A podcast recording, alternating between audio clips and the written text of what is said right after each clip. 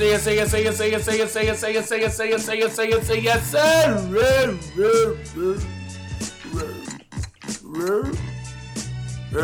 No. We're live. Y'all are on, and this is Balls, the sports podcast.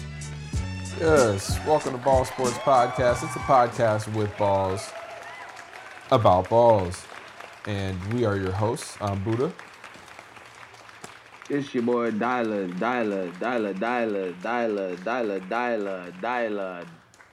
Silly hoes. It's Nels, aka Big Facts and Full of Fakes. Yeah.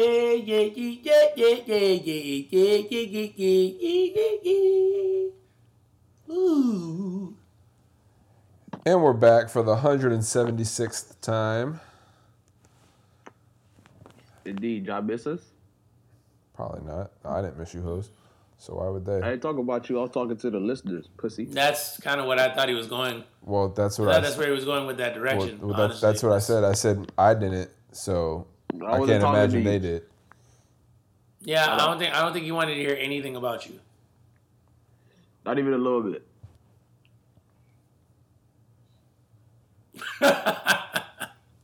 Ah, fix your face, buddy. It's okay. Everybody getting roasted today, bro. It's not your fault. Everybody catches it. Right? Everybody catching these hands. That's skid. How y'all boys doing, man? Bit chilling. I'm tired. It's an important week. Is it? Y'all know what we're leading up to, but it's an important week this week. The GOAT versus the baby GOAT? Ooh, the million different storylines we got going on. The unstoppable force versus the immovable object. Oh, Lord Jesus. Who's the unstoppable force and who's the immovable object? Oh. Well, Tom Brady's the unstoppable force. Yes. Because he's not an immovable object whatsoever. Well, he's movable. Well, I was like actually going to say the reverse. Yeah, I was about to say, I feel like an immovable object's been there for a long ass time. Yeah, and I was going to say, I think Brady's the immovable object. He's also unstoppable. I mean, I can see both perspectives. In my choice, I think I would say he's the immovable object, only because in my mind, I'm thinking of him being here for so long, and him just being like so damn dominant. He's just been here. But then in the same context, you could argue for that and say that's unstoppable goddamn too. The fuck. So it's really depending on what which one you like better. But I wanted to bring a couple of things to the forefront. I don't remember last episode. Did we mention Tom Brady being two of the greatest quarterbacks of all time in just his career? Yes, that's amazing. Plenty. That's amazing. When I was calling him Thanos. Correct. I was just making sure. I wanted to bring another side to that argument. I just wanted to just say, and Brady said it perfectly himself. And Brady's always going to give you the political answer, but he's always going to give you the political answer that makes sense. He's valid in saying that, you know, he says that his relationship with Belichick's still good, well, great, and he said that, you know, he doesn't get to where he is if he wasn't, you know, a player in Belichick's system, which I agree. I agree 100%, but what I will say is, especially after the whole Matthew Stafford situation, it's clear to see that the system was only attractive because of Tom Brady. Like, nobody else is... I don't see too many other people really going there, especially after the whole Cam Newton situation. And as a matter of fact, because we're kind of seeing, like, nobody's really going to New England as a free agency spot, if Cam doesn't really get on with the team, Cam is going to stay. They're going to keep Cam. Cam ain't going nowhere. Yeah, man. Like, it's not looking too good for the Patriots.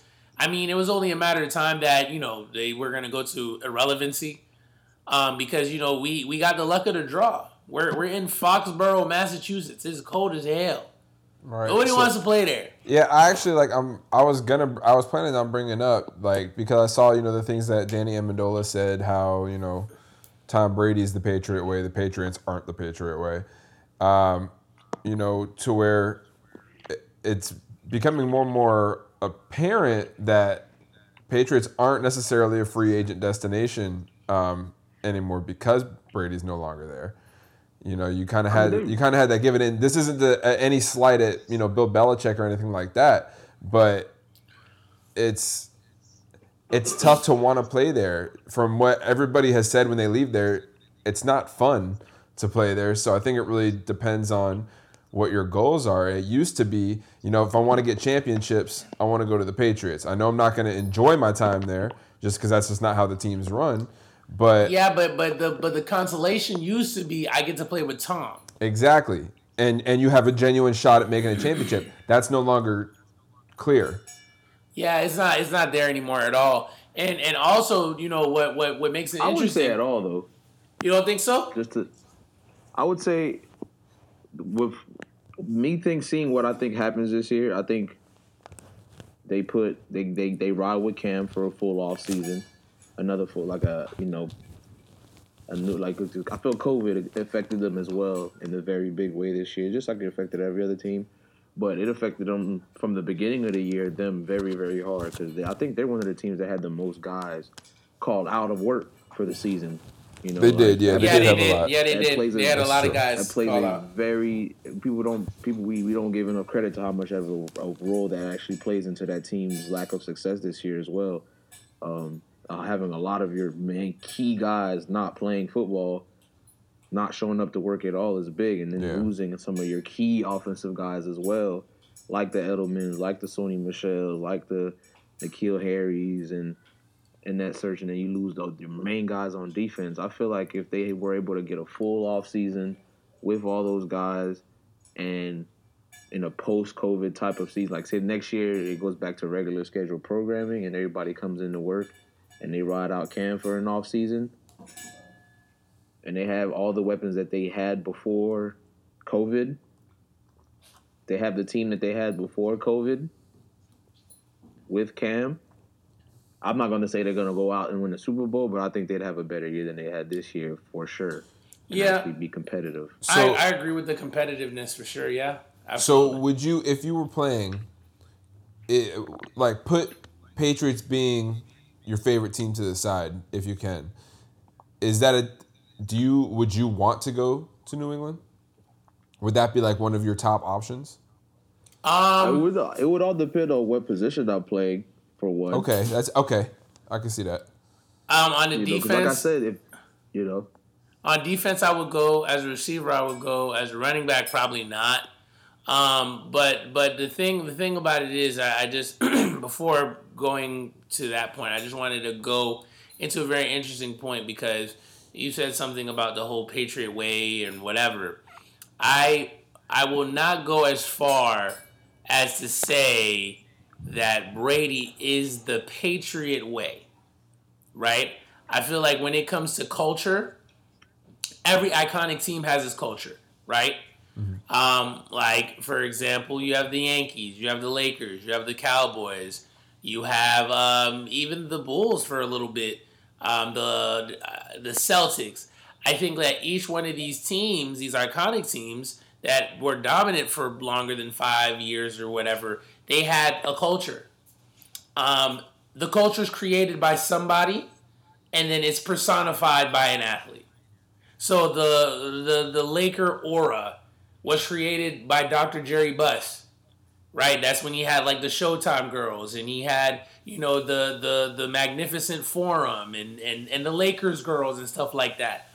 The person that personified that was Magic Johnson. Magic Johnson made the Lakers a brand, right? And that's what attracted like the Kobes and the Shaqs and the LeBrons and the Pau Gasols and all these other guys to want to, you know, be a part of that. Red Auerbach created the Celtic pride, but you know it was Bill Russell that personified that gritty, hardworking, tough, blue collar player, right? That's why when Kevin Garnett got there, the first thing he did was he wanted to get in contact with Bill Russell because he wanted to do things the Celtic way. Right. Belichick easily created that culture. Brady personifies the Patriot way. This is why the Bucks are in the Super Bowl now.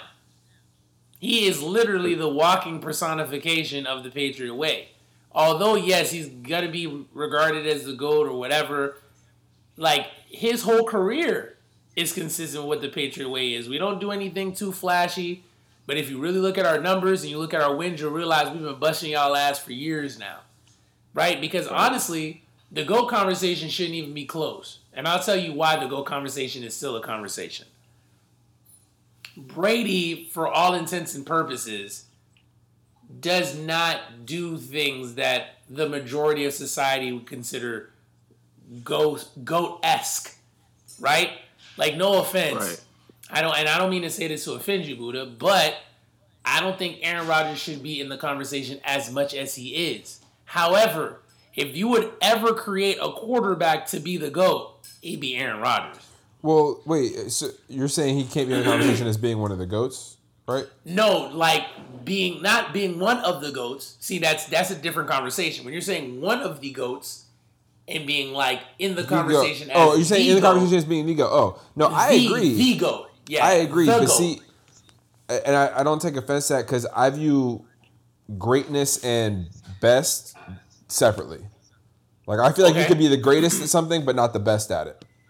Okay, if that makes sense. That's fine. Like, because I feel like sense. I respect it. Greatness, right? For me, greatness is measured on accomplishments, accolades, things like that. Whereas best is just really talent, mental, all that good shit. So I feel like it's undoubtable that Brady is the greatest of all time, but it could be argued that he's not the best to ever do it. Absolutely, and I respect your perspective. For me, when I think of the best, the greatest, it kind of all melts into one pot for me. Mm-hmm. That's why, like, I don't just look at accomplishments. I feel like you have to have accomplishments and also be busting your competition's ass. Oh, for sure, personally. For sure, yeah. Like, for me, that's kind of how I range it. That's why when they say particular names, and I'm like, meh.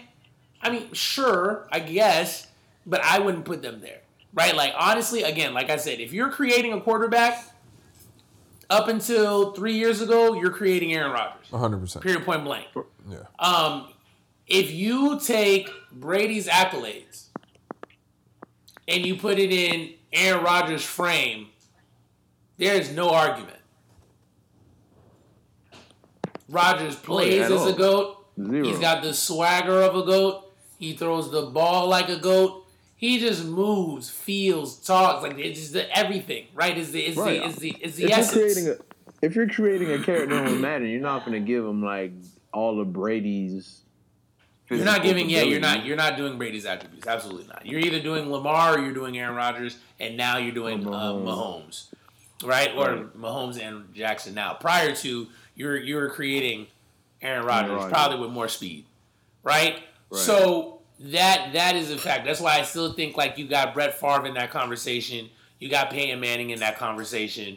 You have these particular guys that although they're nowhere near the accomplishments of a Brady, they're still considered to be in that conversation because it's the look of it all, right? That's just what it is. That's why, like, we talk about Dan Marino before we talk about Joe Montana. Joe Montana got 5 rings. Joe Montana beat Dan Marino in the Super Bowl. But I don't put Dan Marino over Joe Montana. I usually put Joe over Dan. Facts. But if you're talking to an average NFL fan, Dan Marino gonna be that first name that comes up. You know what I mean? And I think, you know, it all falls under that look. And I think that all falls under that Patriot way, bro. Like some of the, you know, the Patriots have some of the greatest teams of all time, but they're just so not appealing. It doesn't matter. Like you can go statistic for statistic, offensively, defensively. There's like 2 or 3 teams that legitimately you can put them down as some of the greatest, if not the greatest teams of all time. They ain't got it. They just ain't got that swagger. You know what I mean? Like, they just don't, when you're thinking about some of the greatest teams of all time, like, think of some of the great teams we've seen in our time, right? We've been, if we average our ages out, we could say fairly like 28, 29 years. All right, think of the St. Louis Rams. We love the Rams. Why we love the Rams? Swagger, right? They just had it, right? And you know the Patriots were kind of they were there. they were winning. They were putting up great numbers. They were dominant, but they were there. Like, remember how upset the world was that one year when everybody thought that the Chargers, when they had, who was it? They had freaking Antonio Gates, LaDainian Tomlinson. Mm-hmm. They had Sean Merriman, Phillip Rivers. That was the year that they were supposed to make it all the way, and they lost to the Patriots in the playoffs. At the time? Seau wasn't there yet. No, Seau went to my... He might have been... Actually, he was with the Patriots. Oh, okay. I think he was with the Patriots. One of those, yeah. I think one of those seasons. Either it was right before he got there or he was with the Patriots at that present time. But I know he was with the Dolphins too. He had already left the Chargers. But that team was swagger personified. Mm-hmm. Honestly. That team wins the Super Bowl. We're talking about that team heavy. You know what I mean? Mm-hmm. And that, to me, that's why I think athletes personify your culture. Brady is the personification. The culture is gone out of New England. So, sad to say. It's the truth. Right? And it's because the person who personified it is gone. Isn't there anymore. He's not there anymore. The person that you'd want to play with. Nobody wants to play with Belichick. Sorry. Usually you don't right. go to places for coaches. You like to play for coaches, but you go to teams for players. Yeah. You know what I mean? Like, if I go to a job, I'm not going to a job because I like the CEO. I don't mind working for the CEO because he's cool, but I'm going there because I know my fellow employees is going to be fine. You know what I mean? So I think that all this that we're saying falls into, I think, the best storyline of it all is Mahomes beats Brady this week or this weekend. He's literally creating his own script to become the GOAT. Mm-hmm. Mahomes moves like the GOAT. Throws like the GOAT, acts like the GOAT, plays from behind. 2-0 in the Super Bowl. Huh? Say again? I said now he has a chance to go 2-0 in the Super Bowl. Not only go 2-0 in the Super Bowl, but 2-1 against Tom Brady. Right. Right now he's 1-1 with Brady. Oh no, I'm tripping. No, he's not. Not in the playoffs. He's 0-1 against Brady. Because that year after they didn't see the Patriots. Patriots won it right against the Rams. Next year after that, the Chiefs won it. But the Chiefs mm-hmm. didn't see the Patriots. Patriots lost to the Titans. Oh, right. True. Yeah. Oh, then I'm wondering, because I thought it was 1-1. Maybe they only played once in the regular season? I think it's once in the regular season. Well, actually, he's 1-2 against Mahomes. Because the Chiefs just beat the Bucks this season. Oh, that's true. Oh. So, I mean, either way... Mahomes really has an opportunity to sit here and be one of the few quarterbacks to say, hey, I got a winning record against Tom Brady. Right. And I beat him in the Super Bowl. How many quarterbacks can legit say they beat him in the Super Bowl? Eli, Nick Foles? That's crazy. Eli can say that shit twice. Yeah. Eli and Nick Foles, right? That's it, isn't it? Yes. They lost to the Giants twice. They lost to the Eagles. I think that's it. Because he has 6 rings, so he's been to 9. This is his 10th. Yeah. Yeah, exactly. Which is that's absurd. That's absurd. So he's on his way. So he wins this Super Bowl. My man wins 60% of the Super Bowls he goes to.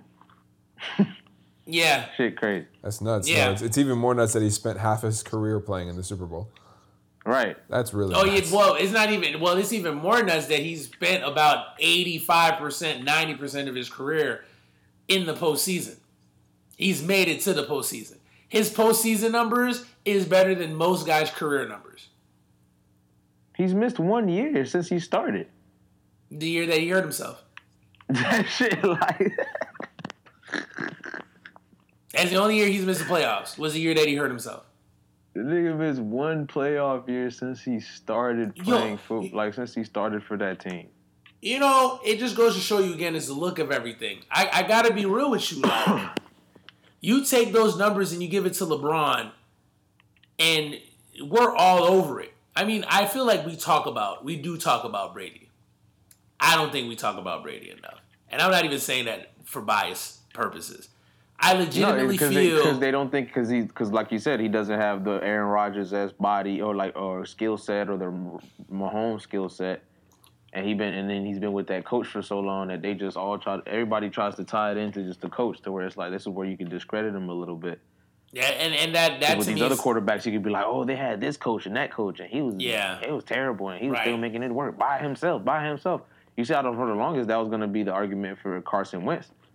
Right, and that's unbelievable to me, because if you listen to just the pure numbers, if you took LeBron James and you told somebody that LeBron James has made it to the playoffs 19 out of the 20 years that he's played, he's made it to the NBA Finals 10 out of the 20 years, and he's won 6 and could potentially win. No, it's not even 6 out of 10. He's won 6 out of 9. 6 out of 9. It could be 7 out of 10.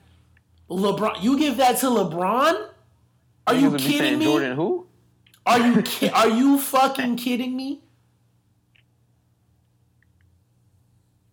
That dunk is insane. You give that to Aaron Rodgers, it's over with. Oh my gosh, you give that to Aaron Rodgers. Aaron Rodgers is gonna have his own section in the NFL Hall of Fame. He had that set before he even fully retires. They'll change the rule for him and be like, all right, if your name's Aaron Rodgers, you only have to be retired for a year to qualify for the NFL Hall of Fame. You gotta go right now. You about to be the first nigga that get inducted. Unanimously, you're still playing and you're in the Hall of Fame. But I mean, it goes to show you, though, and Booty, you brought a perfect point that maybe there is a binary here. Maybe winning is just not enough. Maybe it is a look. Maybe it is what you're doing out on the field. Yeah. Right? Because, I mean, again, you know, that might be what it is when you talk about Jordan and LeBron. Whether people want to hate on LeBron or not, the one thing you got to say about LeBron is he looks damn good out there on that court playing basketball. Bro, it makes no sense. That is one thing you have absolutely got to admit. So, I mean, maybe that's what it is, bro. But we're going to find out this weekend, because now the question is, we talked about the potentiality of Mahomes winning, but what do you think happens if Brady wins? I don't think he'll retire. I think he should, and that's not hate. I just think what a perfect ending to be the first person to ever play a Super Bowl in the home stadium. You win that shit. Your seventh ring, your 10th Super Bowl to win a Super Bowl. Oh, and especially because Breeze is retiring too. So this is the perfect ending, but I know you still got that itch and you still want to play, so I know he's not. He already said he's not. I know, but what a send-off. Ugh. My dog said, once this game is over, we're on to next season. and to be honest with you, you know, as you're right about that. It is that competitive itch, but that is the reason why the greats never really retire on top. Yo, the movie ending. The movie ending would have been amazing. But I feel like the reason it's such a genius idea for him, though, is because this is another thing that he could be the only one to do, is you look at some of the greats that went out. They didn't go out on top, and they went out around the same age as Brady is right now, in their 40s, and they weren't put, like, Brady's been putting up 4,000-yard seasons for the last 5 such years, I think now, and just put up 40 touchdowns. As a 43-year-old? I feel like the difference between him and some of these other greats is they went down trash a little bit, you know? I feel like the reason it is a perfect ending, like Buddha says, but I feel like what more of even perfect ending? Like, even if they don't win next year, right? Mm-hmm. But you already still have 7 rings, and you go out, because you look at that team. Nothing tells me with another offseason, they don't come out and he throws another 40 touchdowns. And however many yards, the picks might go up a little bit, you know, with the age. He said he's going to train harder. I want to see what that is. Mm-hmm. Never know. All season, you might see him and LeBron in the same goddamn gym. It's definitely going to be interesting to see how it's going to play out for sure. I mean, what are your guys' predictions as far as the game is concerned? How do you think the game is going to unfold? I think Tampa's going to come out hot. I think Kansas City's going to do what Kansas City does when they're down and make it close. So I think about mid-third quarter is when it becomes a shootout. I don't think it becomes a shootout till mid-third quarter. So it's going to be Bucks up early, Chiefs slowly chip away at it, and then by mid-third quarter, they start getting their shit off mid-third quarter, and then it's a wild race to the finish. And I won't give away who I think wins until we do the official pick for it. But so I can see both teams scoring in the first quarter. I agree. Yeah. I will say this. Knowing the type of competitor that Brady is, I do want to throw a particular situation as to why I think he's going to have him a pretty damn good game. This is his best opportunity to prove what he's capable of doing in the Super Bowl when he has weapons. Now, the last couple of times that he's played the Chiefs, even this year, like, the team wasn't really fully put together. He hasn't really played against Mahomes with weapons. This time around, all his boys finna be healthy. And you know, I was talking about it. Funny enough, I was talking about it with one of my students today, and he was just rattling off the players for the Kansas City Chiefs on the offensive side. And he's talking about Hill, and he's talking about Hardman, and he's talking about McCoy and all them boys, but all them. And I was like, I hear you. I was like, we've been talking about these guys all season. I said, but I really want you to listen to the names I'm about to tell you. You got Evans. You got Godwin. You got Brown. You got Miller. Gronk. You got Gronk.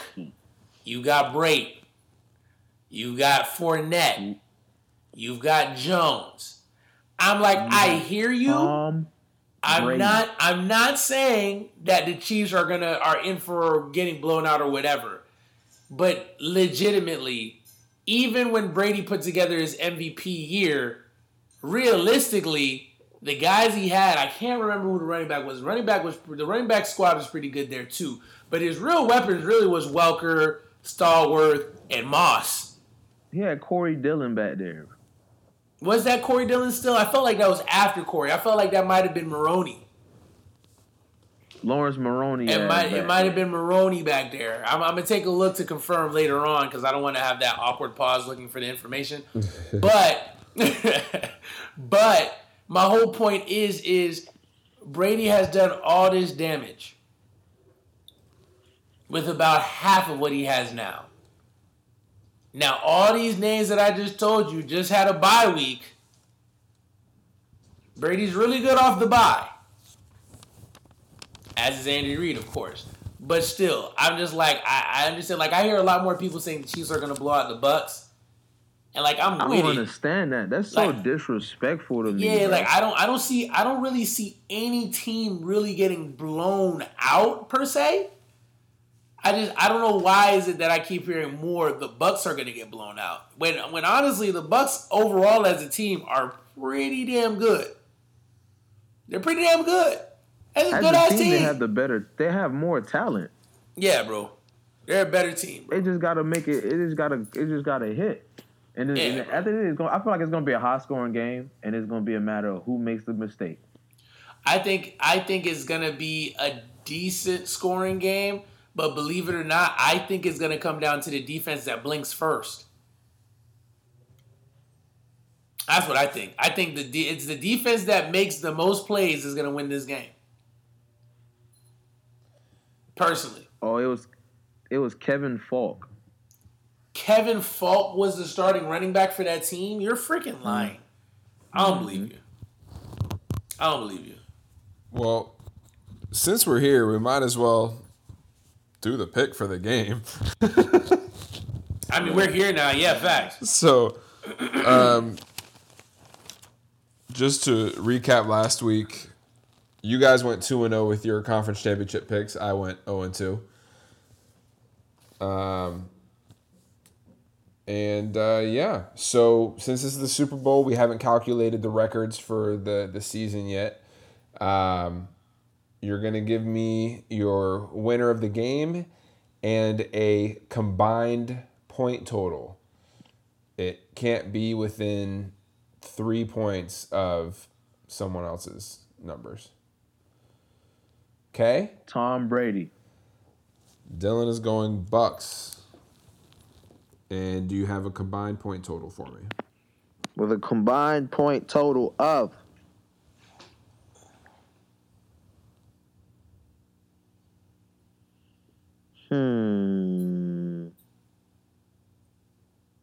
59 points. I like that. Nels? Of course, you know, I've got to go with Thomas Bradington the sixth. Tampa Bay Buccaneers. Let's see. Total points. You know, let's go for 66. 66. Okay. And like I said last week, I had to weigh my hatred for the Chiefs versus my hatred for Antonio Brown. And Chiefs win that. So I'm going to go with the Bucks to win the Super Bowl. Because I hate the Chiefs and I'll be rooting for the Bucks. So let's go Bucks. Yes, sir. So let's go Bucks. Get you one, AB. And point total. Oh, gosh, I hate those two numbers you guys gave because they were closer than what I think it's going to what I think it's going to be. But I can go 63. Because that's within three of you knows and four of Dylan. Yeah, all right. I'll go 63. I'll go right in the middle. Jit from 63rd. Jit, you from 63rd. Yeah, bro. We from 64th and from 65th. Not from 63rd. Jit, you from 63rd. You dope. What? Well, I don't understand. You gotta listen to Crazy Story by what's his name? King Von. Von. Oh. Actually, we'll do that for underrated bars of fame. You got to. Ooh. Rest in peace to the boy, man. Yeah, we'll do it for underrated bars of fame today. So all you can hear your infamous line. We'll see what happens with the Super Bowl. That's my shit. But you know, it is that time of year for a lot of these other teams that don't have a Super Bowl to be playing for. They start thinking about next year, and we've already seen some trades take place. Granted, nothing is official yet until the new league year starts. So in March is when we'll start seeing a bunch of notifications. Trade! And it's like, oh, we knew about this 2 months ago. Right. But Matthew Stafford, no longer a Detroit Lion, has been traded to the LA Rams. I love this trade. Yeah, I think it's honestly a really good trade on both sides for different reasons, obviously. But Goff is now quarterback of the Detroit Lions, plus they got a handful of picks. Yeah,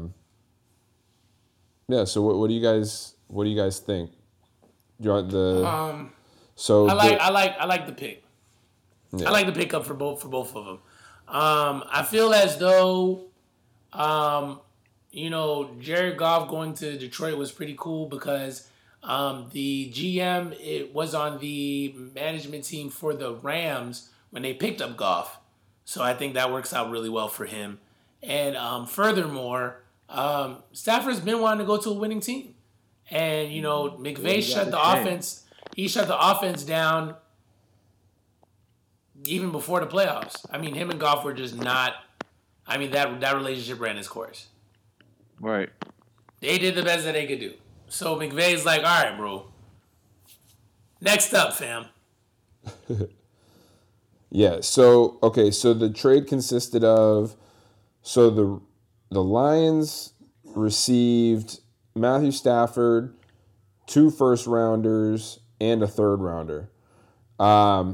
But they actually get a third rounder back as a compensatory pick because they hired a person of color for one of their either coaching positions or office jobs. So because that's part of the new agreement that they that teams get awarded compensatory picks for hirings of people of color. Minority hires, or however you want to.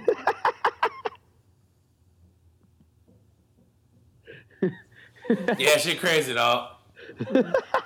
Shit crazy, bro. Like, those are the things you got to do to get people of color in the offices on an NFL team. So the most embarrassing thing I've ever heard. Yeah, that junk's out of control, bro. Out of control. The disrespect. Yeah. Oh shit. Get you all one of these niggas in your little team here. I'll get you an extra pick now, you hear? Jesus. Yo, who accepted these terms? I don't know. We discussed this, though. We discussed this, like, last year, I think, at one point. Because I know... It's weird to actually see it go into action. Wow. I think this is a good trade. I think it shows the different mindsets that the teams have. You know, the Rams feel like they're in a position to win now and go to the Super Bowl now. And they feel like they just need a quarterback who can make that happen, which you can agree with, especially because with these teams, you don't know how long you can hold these big players together. Like, we don't know if we can keep Aaron Donald and Jalen Ramsey on the same defense for however long. Like contracts are eventually going to come up. So, like, we're in a window right now.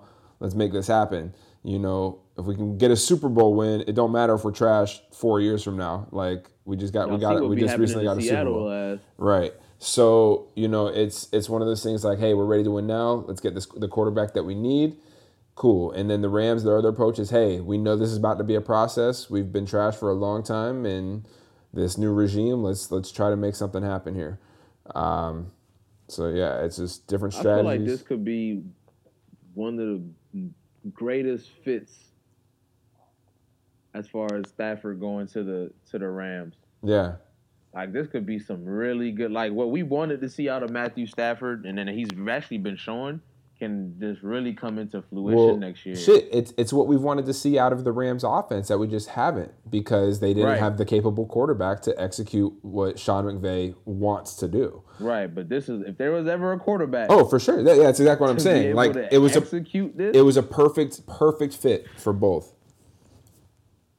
Yeah. But I'm going to let you know this right now. While y'all boys are hyping up Mr. Stafford, if this man folds... I mean, that's everybody, though. Yeah. No. I understand that completely. And again, I will not disagree with that. I refuse to disagree with that. However, they are really hyping up Stafford in L.A. right now. I mean, you have to.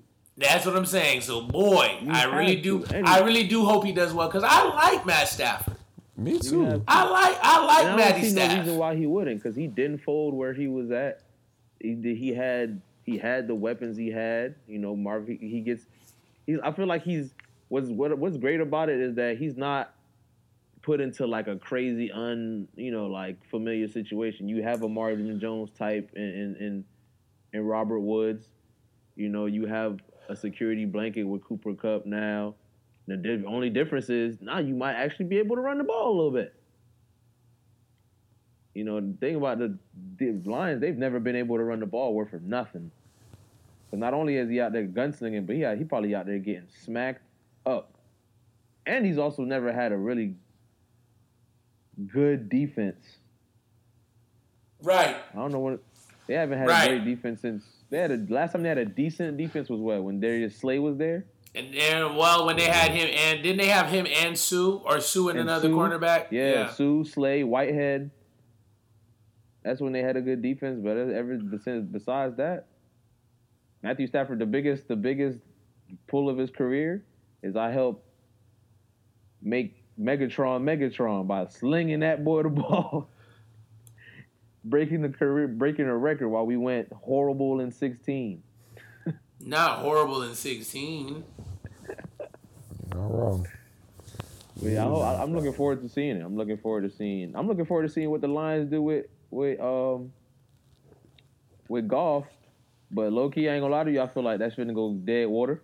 I mean, shit, they might not even use him. That might be another trade. Like they right, might, that might like just this. Be. He might in the future for them. They might just be a transition for him. I feel like as long unless I see something happen to where it's finally go, like I'd have to see something. I don't really believe in just Goff alone going to the Lions and anything happening with just that. Mm-hmm. Well, speaking of going places, the biggest news right now is Deshaun Watson and what's going on with him, because we see that Stafford, you know, garnered 2 first-rounders and a quarterback. So technically, well, a first-round quarterback, so technically 3 first-rounders. So you can't try Deshaun Watson. You got to think he's going to get minimum 3 first-rounders, 4 most likely. 4? Yeah. That's what's being talked about right now. 4 first-rounders. 4 shit. Hey. Which, hey, honestly, I get it. I mean, he's a franchise-changing quarterback. Like he's that guy. He's a proven commodity. Like, and how often do we see first rounders fail? A lot, but 4 times in a row. No, yeah, I feel that. I feel that, but like if you know this guy's going to come in and you already know what he's going to do. This man, look at the numbers he put up this year and only winning 4 games. These are my first round quarterbacks. I'm talking first round. What do you mean? Wait. Picks in general? I think, yeah, first round picks in general. I'm just talking about picks in general. Yeah. Hey, depend on the position, bitch. They be sliding sometimes, bitch. They be like, ooh, like a draw 4. That's like a spade. Sometimes, bro, you're annoying. Well, that's why it's there's that gamble, and that's why they would require 4 because it's giving up 4 spades. Because it's like you know what this guy's gonna do. Like they're giving up 4 books. You giving up 4 books, my boy. Dang, you slid, boy. You know that? Hey, don't nothing make it more. Hey, don't nothing make that more real when you add some spades in that thing, boy. Or Uno, bro. That's like giving up. That's like giving up 2 draw 2s and 2 draw 4s. Come on, bro. And the draw for. I understand. I feel you. That's my nigga and all. Hey, but I'm gonna tell you. I'm looking at. My team better be already set. How about this? No big holes. No. How about this? How about me providing giving up 4 first-rounders? How about me give you a better perspective? How about Deshaun Watson ain't going nowhere? He gonna complain. Yes, he is. I know the GM and coach said they're not going. He's not going. Yeah, he's going. He's gone. Listen, I'm just giving you a different perspective. I feel you, Buddha. I ain't gonna give my own personal perspective though. I'm not gonna tell you my personal opinion. Caught that down. I didn't say better. I didn't say better perspective. I don't see it. That's a very different. That's a hot take. Yeah, no. Yeah, I'm not saying it's a better perspective. I'm giving you a different perspective. That's what I said. Yeah, I didn't say better. Different perspective. This is, boy, that's one of them things you hit Vegas with make 100,000. Listen to me. I'm gonna tell you right now. He stays, boy. Check me out. Deshaun Watson ain't going no goddamn well. Number 1. Whew. Number 2. Some way, shape, or form, the Casario is going to find a way to set up this meeting with Deshaun Watson. They're going to meet it out. They're going to talk it out. He's going to say the players that he wants to join him in Houston. They're going to put some money together. They got picks galore.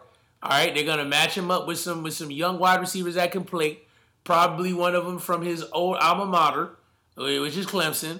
They're going to get him right. They're going to get him zooted and booted. Out of nowhere, he's going to talk about how he's going to give it a chance. And he had issues with the old administration. But the new guys came in and showed him the new direction, and he's bought in. Let me tell you why, at the end of the day, this man ain't going no goddamn where. Guys, he signed a contract. No matter what, Houston has to agree to let him go.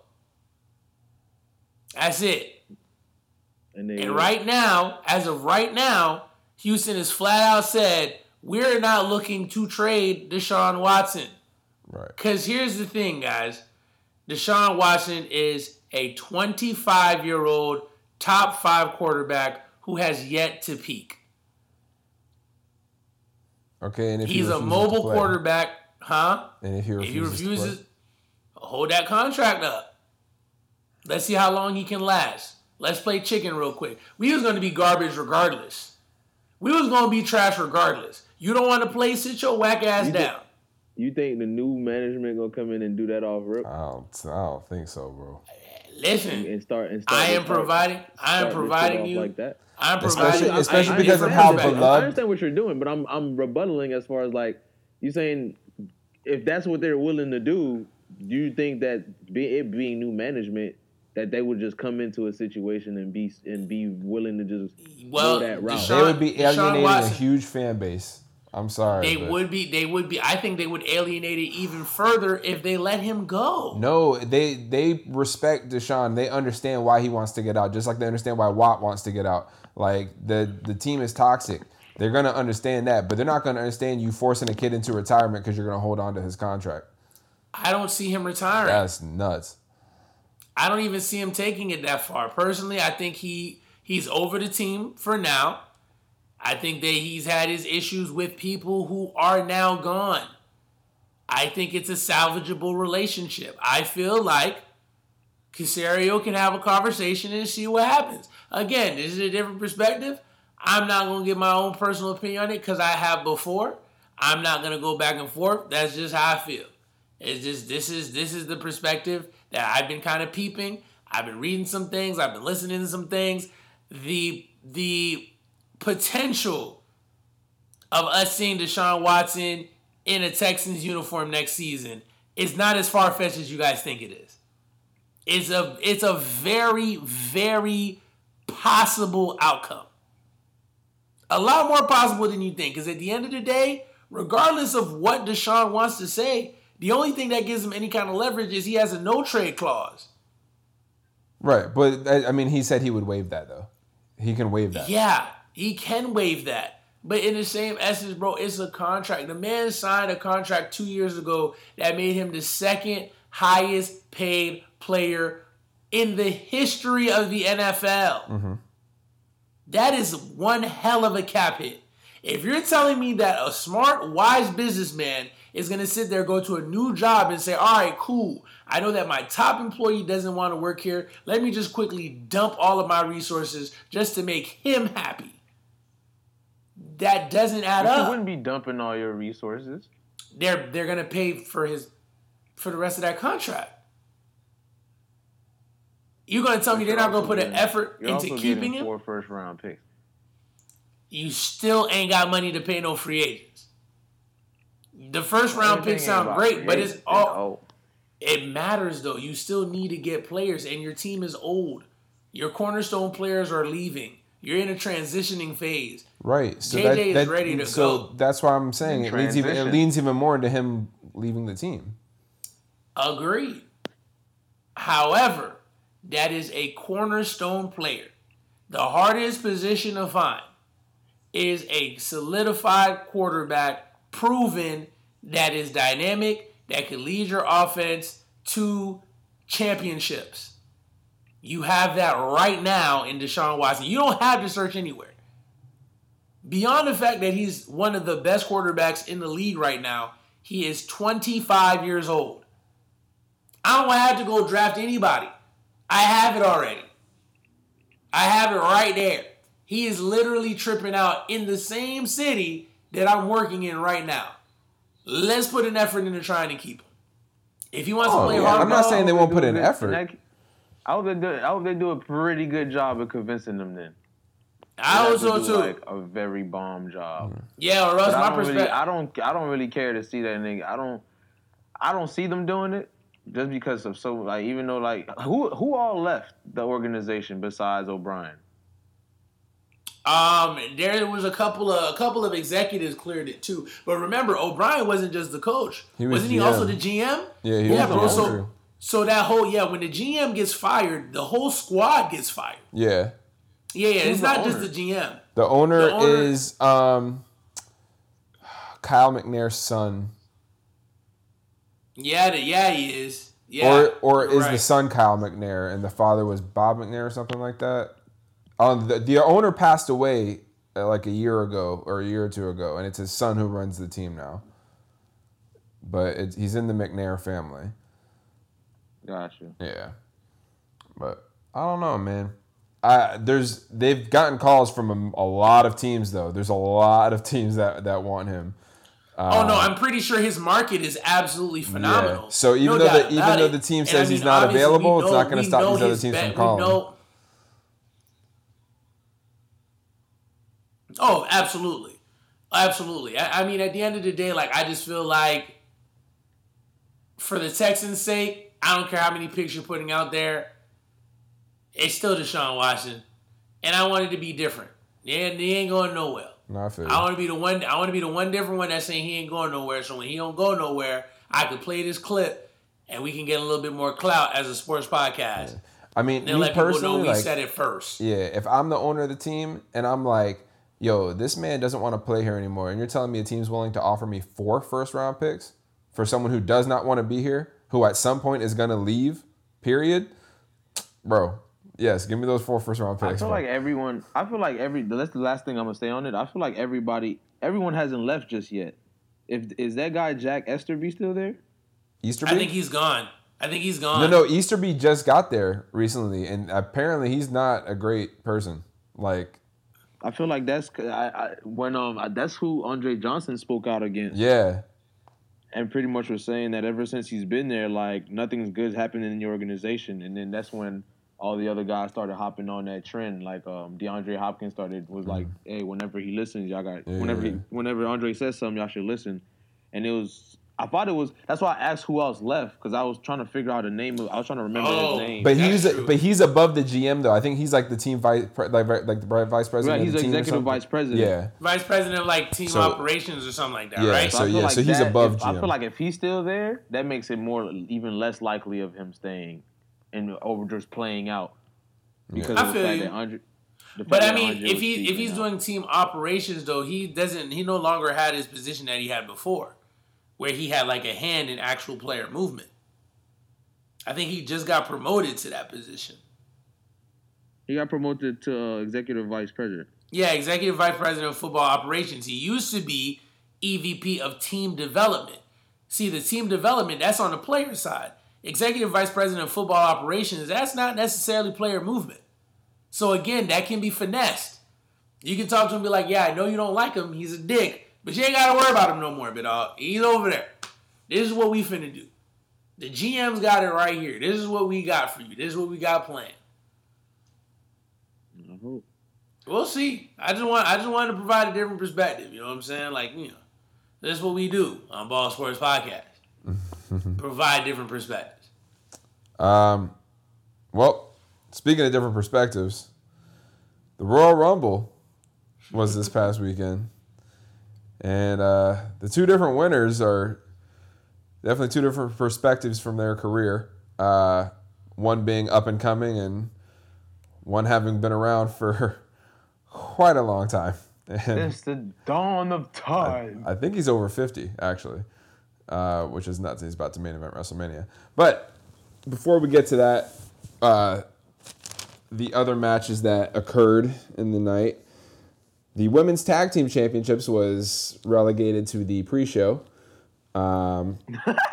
where Nia Jax and Shayna Baszler won their tag team titles back from Charlotte and Asuka. So titles changed hands on the pre-show. Size them girls. Yep. The first match of the night was Drew McIntyre versus Goldberg. Drew McIntyre won and retained his title in 2.5 minutes. Yep, it was exactly what we said it was going to be. Repeat that one more time. He beat Goldberg in 2.5 minutes. It was exactly what we thought it was going to be. It was spear, claymore, spear, jackhammer, spear, bro, spear. What did they pay this man? Claymore. What did they pay Goldberg for them to be like, hey, let's do this? I don't know. It makes no sense to me. Vince. This is Vince. Because, oh my goodness, bro. Yeah. The other hand, though, the Universal Championship, last man standing match, Roman Reigns versus Kevin Owens. Roman Reigns wins. Great match.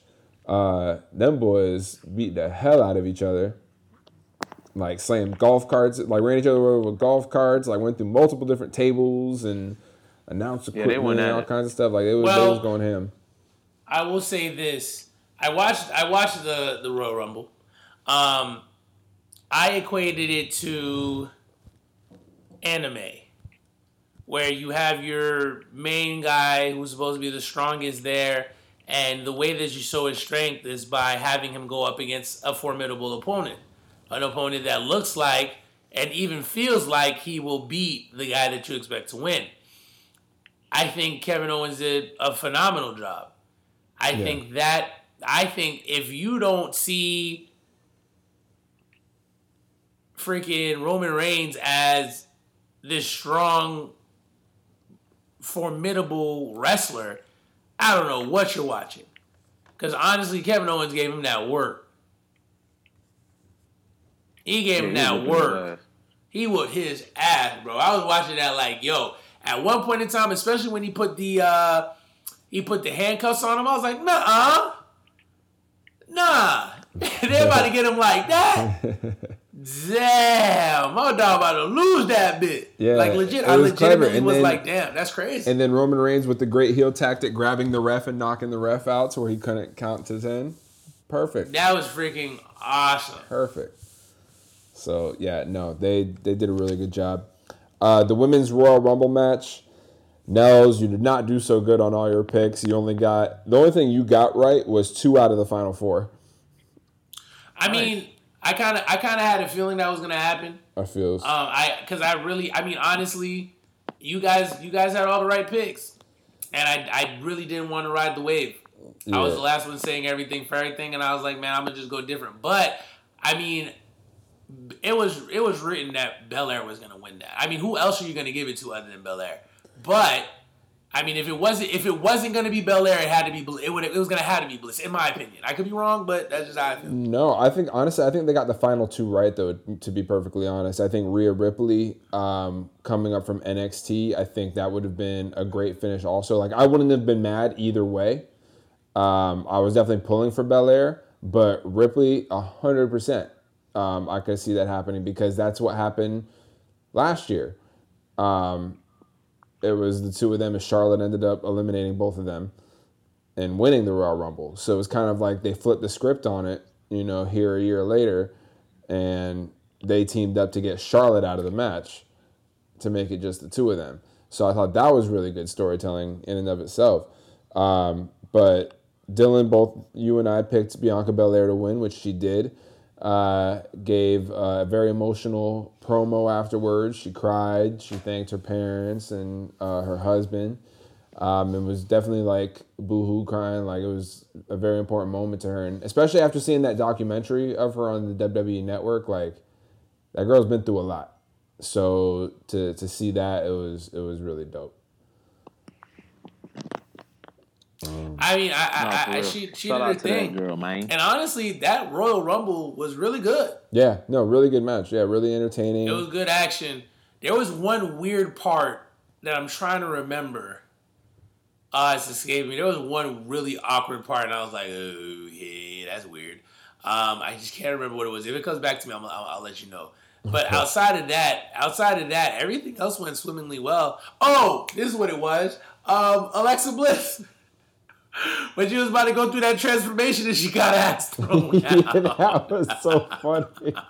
Well, because they knew if she would have transformed, it would have been a wrap. Bro, that junk had me dying. I was like, how awkward. Because she literally stared at the camera the whole time, and I was like, oh, she's about to turn up. And I didn't know where she was. Yoked her ass, yep. That was lit. Oh, shit. Oh, that was good. That was funny. And then the men's Royal Rumble. Oh, but before we get to that, so yeah, Bianca Belair wins. There are still 2 pay-per-views before WrestleMania, so it's not guaranteed that whoever the champions are now are going to be the champions at WrestleMania. Currently, it's Asuka for Raw and Sasha Banks for SmackDown. But that could change. The next 2 pay-per-views, this month we have the Elimination Chamber pay-per-view. And then in March we have Fastlane, and so who knows what could happen. I'm living life in a Fastlane. But as of right now, I would see. I think it's a better matchup in story and promos and everything like that if she chooses Sasha Banks. So I think Banks and Belair is not only the right choice, I think it's good enough to main event WrestleMania. So, yeah. What do you guys think? Who should she challenge? Who should be the Belair challenge? Yeah. Who are the three champions again? I know they're not going to say the same, but who are the three champions again? Asuka, Sasha Banks, and then in NXT, it's Io Shirai. I mean, I feel like she is going. I think she should stick with NXT. Personally, I think she been doing her goddamn thing over there. Where's she at now? No, she's been on SmackDown. She hasn't been on NXT. How long? It's been like almost a year now that she's been on the main roster. And she's been on SmackDown. She was on Raw, and then she got drafted to SmackDown in October. SmackDown is the better brand, though. They're very much so. SmackDown is the fire brand. I thought she was still with NXT. I remember her primarily. That shows you how often I watch. I don't know if it's not SmackDown NXT. I don't suggest anybody challenging shit for Raw. Ain't Raw trash. Yeah, I ain't even gonna lie to you. That's definitely what has turned me off. Like maybe 3 months ago, I watched an episode of Raw, and I was like, "Yo, if this is what everything else looks like." The only thing worthwhile on Raw is the Randy Orton Fiend Alexa Bliss storyline. That's the only thing on Raw that's worth watching. Everything else, trash. They getting pretty bad. Yeah, so I don't know if it's a different creative team again, but SmackDown's been bodying their storytelling and stuff, and it's just not the same on Raw. But no. Tough titty. The Men's Royal Rumble, another one where we all pretty much got everything wrong. We were just wrong across the board. We had everything was wrong. The only one who got something right, Nels, you got Kane being in the match, right? And Kane. And Dylan, you had Edge being one of the final four, right? That was... he won that bit. Yeah. So technically, I picked right. Yeah, you did. So Edge wins the Royal Rumble for the second time. And now he has an important choice on his hands, whether he wants to challenge current champion on Raw, Drew McIntyre. Bro, I'm not gonna lie to you. Yeah. That match was so boo-boo. Which match? The Men's Royal Rumble. At times, I thought it had its moments. Yeah. Some fool-ass boys came out there. No, it's true. It's true. And you would think they had... That's because they alienate all the relationships with good wrestlers. Bruh, some fool-ass niggas was coming out that tunnel. I ain't gonna lie to look. Carlito just snapped for a little bit. Carlito got swole. He's swole. It was good to see Christian back, too, that he got medically cleared. Right, that was nice. Yeah, I was surprised to see that. Yeah, that moment was cool. And he's still smooth as hell, bud. Listen, I was sitting there, I was like, damn, I forgot how smooth it was. He was moving that through all the emotions. Step in his not now yes. one. There was one where he did the reversal into the I forget what they call it, where you throw him against the rope, and then he made like a little move. Had the nerve to call that man's move the kill. He had the nerve to disown the unprettier name. I didn't disown it. That's what they called it. They changed the name of it, honestly. But I was thinking though, I think it might have been when he turned face that they might have changed it to the kill switch or something, or when he turned heel. One of the two. I think they might have switched it. You supposed to ride old school. Don't ever call it that new ass shit. Shut up. Niggas, real niggas still only... Niggas still call John Cena shit the F.U. Don't nobody be saying the attitude of judgment. The fuck is that? I feel like the kill switch sounds harder than the unprettier. You sleep. Unprettier. About to unpretty you real quick. Or I could just hit the kill switch and you're dead. Nah. Unprettier. All right. That's OG. That's OG Christian. All right, bet. So Edge wins. So what do you guys think about who he could challenge between Drew McIntyre, Roman Reigns? I mean, people keep see him and Drew. Yeah, I want to see him and Drew. I think it'll be a good match. So I think that for storyline purposes, I think it'd be really tough to get him squeezed into that whole Roman Reigns thing. I think it would be a lot easier to get him with McIntyre. Who's the NXT champion? Finn Balor, which is... That wouldn't be bad either. But I mean, can Edge's brand really work with NXT? Do you think so? Long term, no. I mean, I don't see any of this really being long term, though.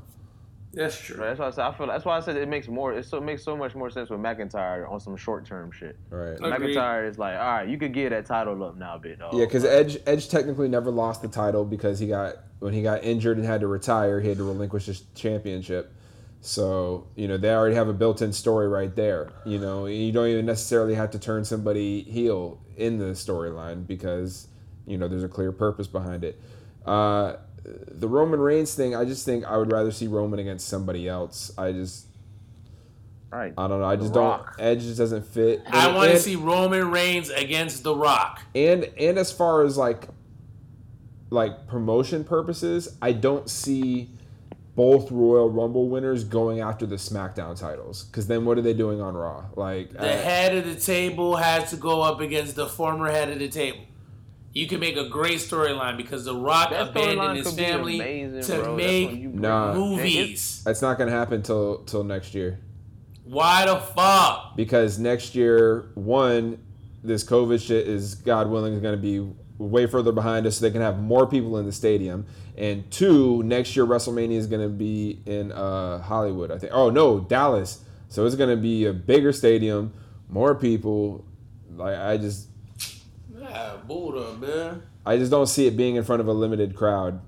I wasn't saying for him and The Rock to go at it this WrestleMania. Oh, I said in general. Yeah, that's what I'm saying. Like probably next year, I could see that happening. Nah, bro, this WrestleMania, Roman Reigns needs to go in a fatal 4-way against Bray Wyatt, Bray Wyatt. Nope, he's on Raw, so that's not gonna happen.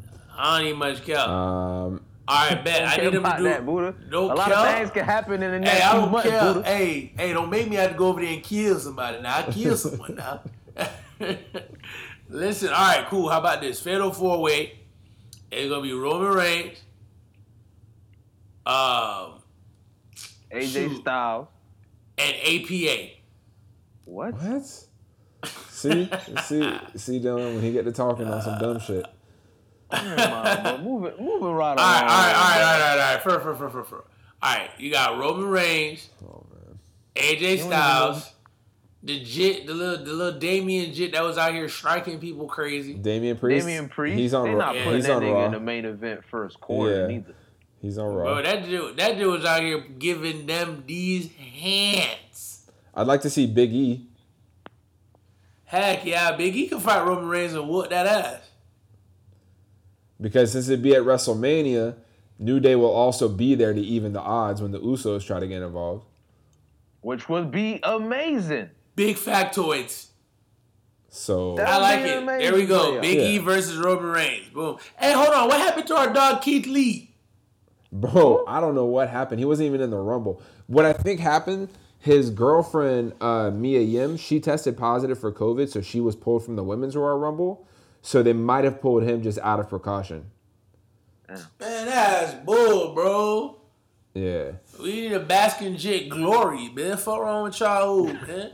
Baskin Jit girl. His girl basking in that COVID. Whoa. Man. Whoa. Thoughts and prayers. Hope she recovers. Baskin is COVID. Right. Oh, Baskin is COVID. Title of the episode. Yep. Oh, basket is COVID. COVID. Breathe it in. That's lit. Oh, wow. That's really breathe it in. Cause that's how you get it. That's crazy. Yep. Wow. Breathe it in, basket it. Breathe it in, basket it. You had to go there, didn't you, Buddha? I mean, you started that one. You had to go there, didn't you, Buddha? Kind of. Anyways. That's all I got. We talking about right now, bro? Hey, bro. What you want to talk about, Jit? Fuck. Hey, bro. Hey, do you want to do that? Y'all boys want to do that record label thing? Or y'all want to wait for that for later on? What time we are?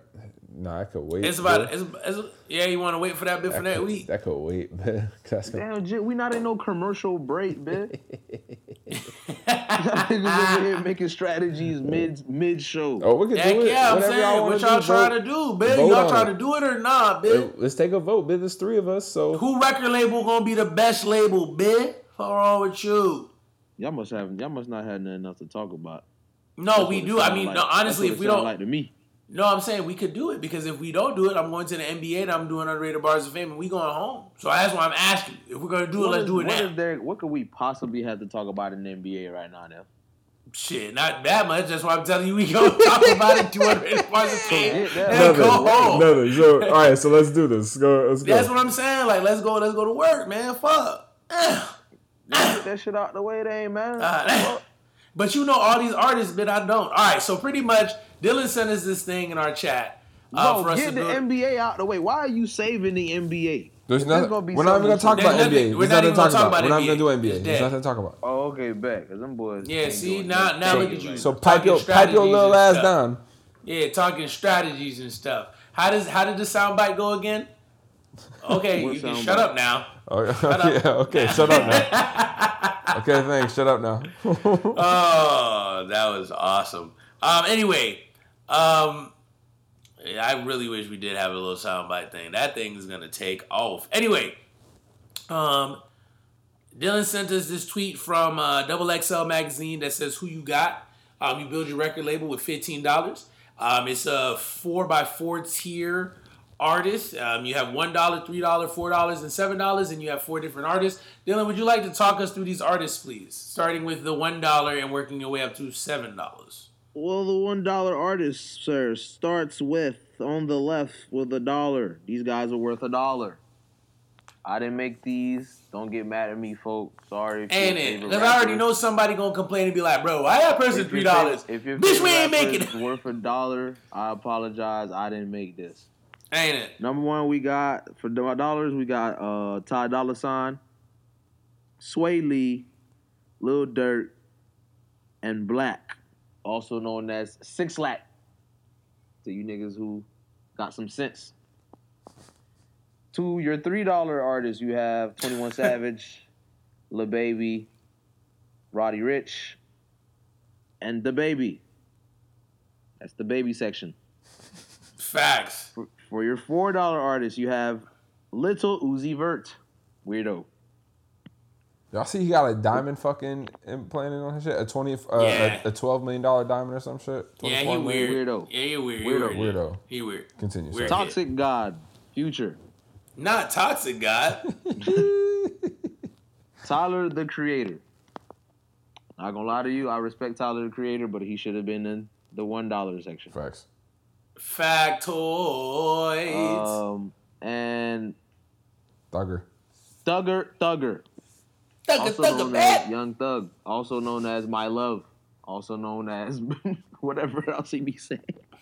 Heck yeah, he do be calling his homeboys Bay and shit, ain't he? Bay and My Loves, My Booze, whatever the fuck. And your $7 artist, the heavy hitters, the heavyweights, your franchise players. You have Drizzy, Drake, Aubrey Rogers.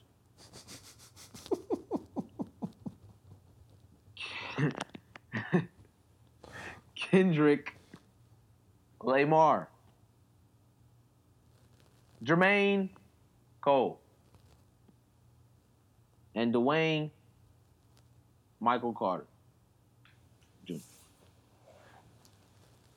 also known as Little Wayne. So should we just do this tier by tier, like who we want, our $1, our $3, $4, $7 thing? I mean, I don't know. You might want to. Oh, unless you're gonna mix it up. Oh, you right? My bad. You might do $3, $4 boys and a $3 boy and a $1 boy. Don't tell me how to build a label. You got $15. You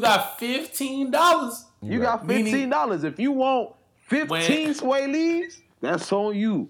When 15 ain't enough. Well, I know what I'm doing, so whenever y'all ready. No, you go. Go ahead. Since you ready, go ahead, man. Since you know what you doing, let me. Since you know what you got going on, go ahead. So if I'm building a label, right? So I'm looking from a business perspective, all right? So from our $1 tier, I'm going to start with Ty Dolla $ign. Feature money, going to be crazy. He's going to be on everybody's features. So I'm going to start that off right there. $3. I'm going to go with Da Baby. Now, that's more personal bias, a lot of feature money, but he got a lot of good solo shit too. And I think he's still starting to just bubble up. My $4, this is where I got to go to establish artists, established acts that I know are going to bring in consistent money, got to go Future. Got to go with the guy Future. Even though I'm not personally a fan of the music, can't deny that it makes money. Which leads me to my heavy hitter, my $7, Drake. Once again, not my favorite, but he makes music that everybody listens to. He's going to kill the features. There's not anything he won't be able to handle. So, and he's going to keep making music. I don't know how long Kendrick and Cole are going to keep making albums. Because just the disrespect. Cause they're artists. I'm just saying they're just different kinds of artists. Like, that's just not... I don't think their goal is to make 15 albums. I think they're the type that I'm going to spend my time, do an album every few years, and once I drop like 5 or 6, then I'm done. And I'm just content to be done.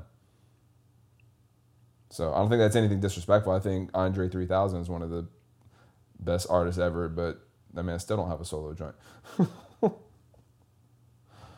So, yeah. Truths. Yeah. So yeah, that's my label. Very nice. All right. Very nice. So then I'll go next. So thought process was a little different. I kind of wanted to also think in a musical and regional sense also. For the $7, honestly, I almost went with J. Cole. Reason why I almost went with J. Cole is not just because he has bars, but because he also does production. And I like his production. So I always felt like for a label, if you can have in-house production, shit, you good to go. But we are talking about a label, and a label must make money. And the one thing we cannot deny, Drake is international money. Okay, but guys, time out though. I understand we're talking about a label and it has to make money, but you do gotta understand every single guy on this picture makes their label buku bread. Oh, for sure.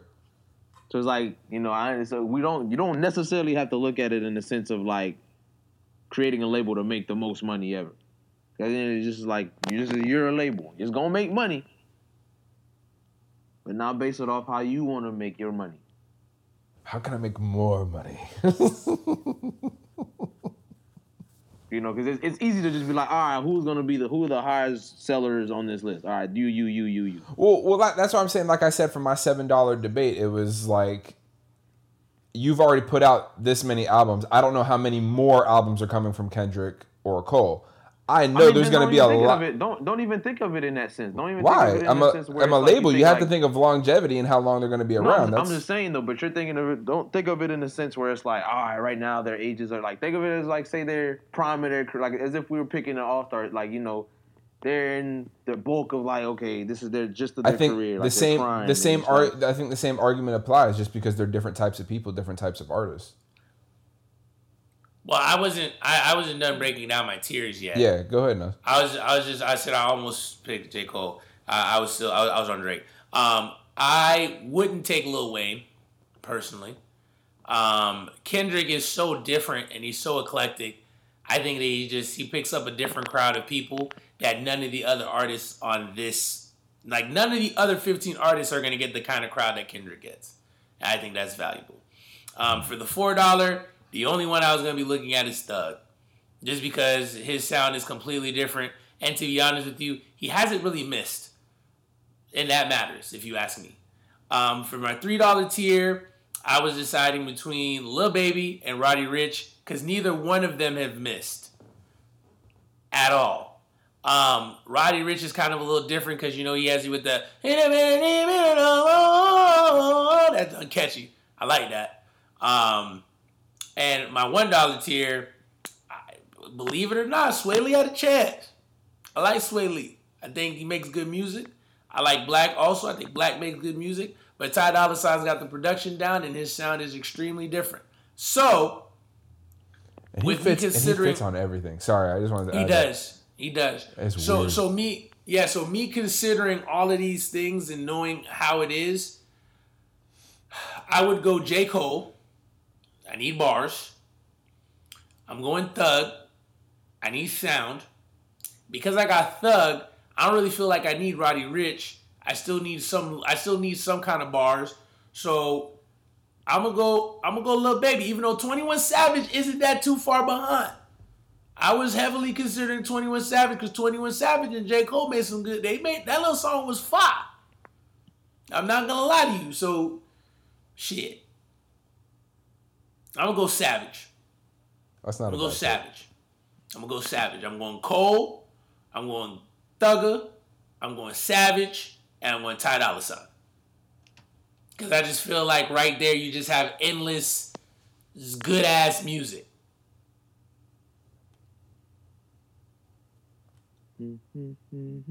Dialogue? Yeah, the 7 was tough. But for my personal label for 7, I'm going to probably go Drake. Just because I feel like Drake can go so well with other artists as far as features. And I was going to have a label that I was going to feature people that I feel were mixing well with them. So, actually, no, I ain't even going to go Drake. I'm going to go Cole. I don't know what I'm talking about. I'm going to go Cole 7. I'm going to go a $3 21 Savage. Because Cole and 21 Savage, like Nell says, do great music together. Bruh, what? And on top of that, I'm going to add 6 Lack to that label. Because I feel like if all three of them were to get together on a song, that would be ridiculous. And then, how much money did that leave me with? So you did a 7, a 3, 11, and that's 10, you're missing a 4. $4? Yeah. I'm probably going to go Lil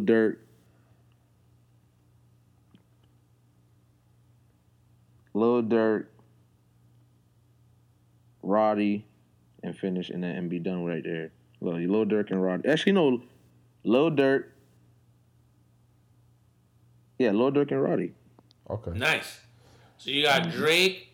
You got Durk. No, he's got Cole. Not Drake. No, man, you got Cole, you got Savage, you got Roddy, you got Black, and you got Durk. No, that's too many. No, it's $15. Oh, it's not. Oh, okay. That's right. Yeah, it's $15. He that's slid. Shit. I bet. You snap. Yo, have Roddy Ricch and J. Cole ever done anything? Not yet. It's supposed to happen soon. I need to see that. But I could see a Roddy Ricch with a Lil Durk. Oh, yeah. I like Lil 100%. Durk with anybody, bro. I'm really starting to like Lil Durk music. Yeah, I'm just not familiar. Yeah, he grows. Man. He grows on you, bro. He definitely grows on you. You gotta listen to the laugh now, cry later song again, Buddha. Mm-hmm. And just listen to just Lil Durk just go crazy. You know a nigga starting to go crazy when your favorite part of his verse is when he just hums some shit. Facts. So, underrated bars of fame. We're going to be doing Crazy Story 2.0, King Von. Buddha, this is the song you be seeing me say word for word when we be at these bars. Oh, okay. This is the one I was looking at you? Yeah, okay. And I was fucking that shit up. Yeah. Intro goes, and I'ma let that Mac fly just like my Negro Durk. Bow! I'ma let this Mac fly with this. Hold on. I said, I'ma let that. All right, come on. All right. Got a drop on this flexin' Negro. He from Tennessee. I had a thought she be with the shit. She told me where he be. I said, for sure, baby, let me know if you want to eat. She like, Vaughn, you already know. Just put your girl on fleek.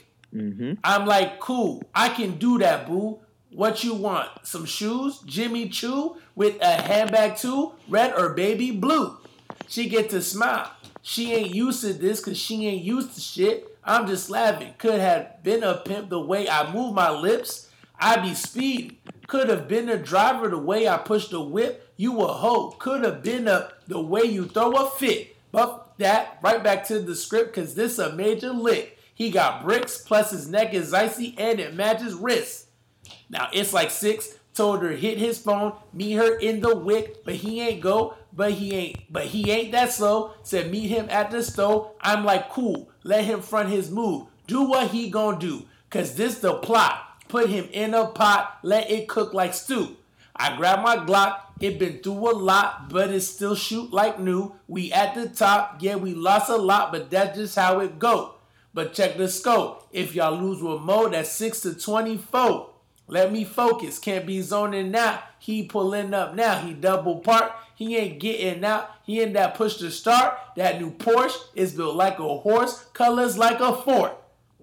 He got a ring. I guess he ain't divorced. Wife probably a whore. Now she walk up. She strut in her stuff. This stick is got in the truck. Kissed him on his lip. He cup in her butt. Now I sneak up. Crouching like a tiger. Like Snoop off the wire. The block on fire, so I take precaution. Mask on Michael Myers. I'm on his ass. He finna be mad. He gon' beat her ass. But this what happened. I got to the door. I thought I was capping. I was lacking. Cause there go the ops. Yelling that was cracking. I'm like, what? I'm like the who? I was born to shoot. I got aim. I'm like Johnny Dang when it comes to chains. So I ride. Hit one in his arm. Hit one in his thigh. This no lie. Just do or die. You say you gon' slide, you got some nerve. Your shit on the curb, boy, we put in work. From 64th and from 65th, we not from 63rd. Bitch, we not from 63rd. Ah! Oof. That was sick. Nigga is sick, bro. Well, was sick. Rest in peace. Rest in peace. Gotta give honor. Gotta give honor where honor's due. That boy snapped. That's a storyteller for your ass, bro. Yeah, he snapped. We ain't done yet. Lil Durk on that.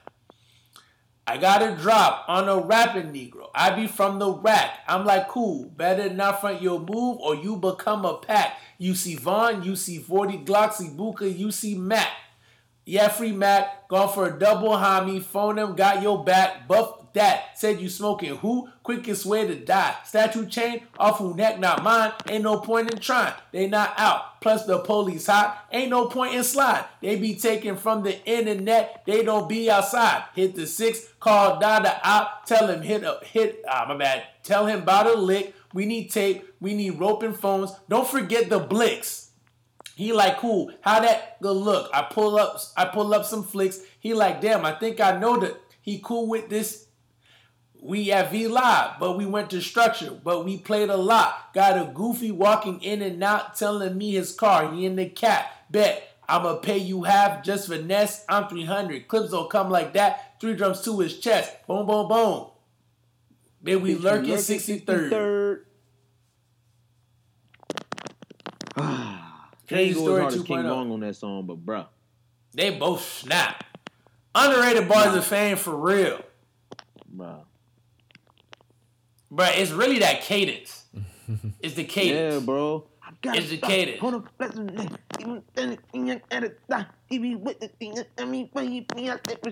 Actually, hey, I ain't gonna lie to you though. That cadence, that's real Chicago stuff right there though. I hear Lil Keith. I hear Lil King Louie. I hear real Chicago work. Ding, ding, ding, ding, ding, ding, ding, ding, ding, ding. Don't the whole song, all you hear is that in his cadence. Don't like, bro. I'm like, bro, this nigga can tell a story for your ass. But that's really all of them niggas. All of them niggas. Chicago, hey, the Chicago rap scene really slept on number one. Like Lil Baby, I like Lil Baby, Lil Herb. Them niggas be telling stories. I got a couple of niggas that's down to ride for a homicide when it's drama time. Like these niggas be having that cadence beat. Secondly. I personally think that Chicago drill is better than New York drill. Even though Pop Smoke really got to snapping. Pop Smoke is the exception. Before Pop Smoke was snapping, it was Chicago nobody drill. Really snapping. Yeah. I ain't gonna lie to you, buddy, that hit, whoop it. Let's have whoop it. Yeah, he snapped. Slide. Yeah, that song do slide. He do slide. Chicago and New York doing their thing right now. Hey, but you know what? You know what city actually is competing with them very well? They just don't get no burn on this side. London.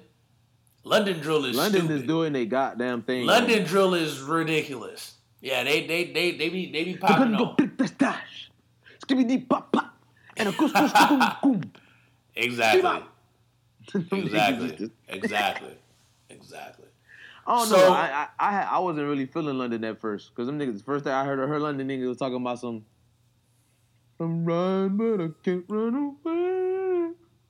Well, the only reason why I wasn't too much on London was because my first introduction to London Drill was that Gigs dude who was doing the stuff with Drake. Yeah. I'm running, but I can't run away. And then when he's like Batman and Robin.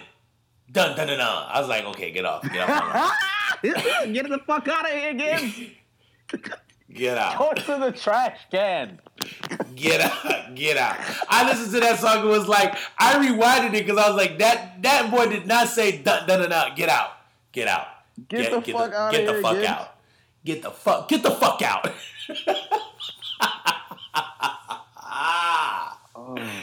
Yo, Drake tried it though. Drake did his thing with them boys though. Y'all boys better give Drake his praises for bringing London rap to the U.S. because niggas was not listening to y'all before Drake. That joke was funny. Hey yo. Oh man. So before we wrap it up, Buddha, tell them where they can reach us at email. Ballsportspodcast@gmail.com. What about our Instagram? Balls_sports_podcast. What about Twitter? Balls_podcast. Yes, sir. What about Facebook? Ball Sports Podcast. Yes, sir. So, what about Mogul Space? Wait, what? I don't think we have the facilities for that, big man. Hey, I don't know yet, Dylan. It's time for us to get off. It's time to get off the air, big man. It is. So, with him saying that, we're done. How many times we been doing that? 176? Yep. 176 times, man. Hey, we appreciate y'all for, just being here with us again. You know what I mean? I really could have been listening to any other sports podcast in the world, but you're listening to us and really appreciate that. Just keep giving us these listens. We're going to keep giving you this bomb-ass content to ride with, vibe with. It really don't matter. Whatever you decide, we'll be here. Like Weezy, be out of here. Yeah. Bye, hoes. Silly nipples. Little sick alleywags.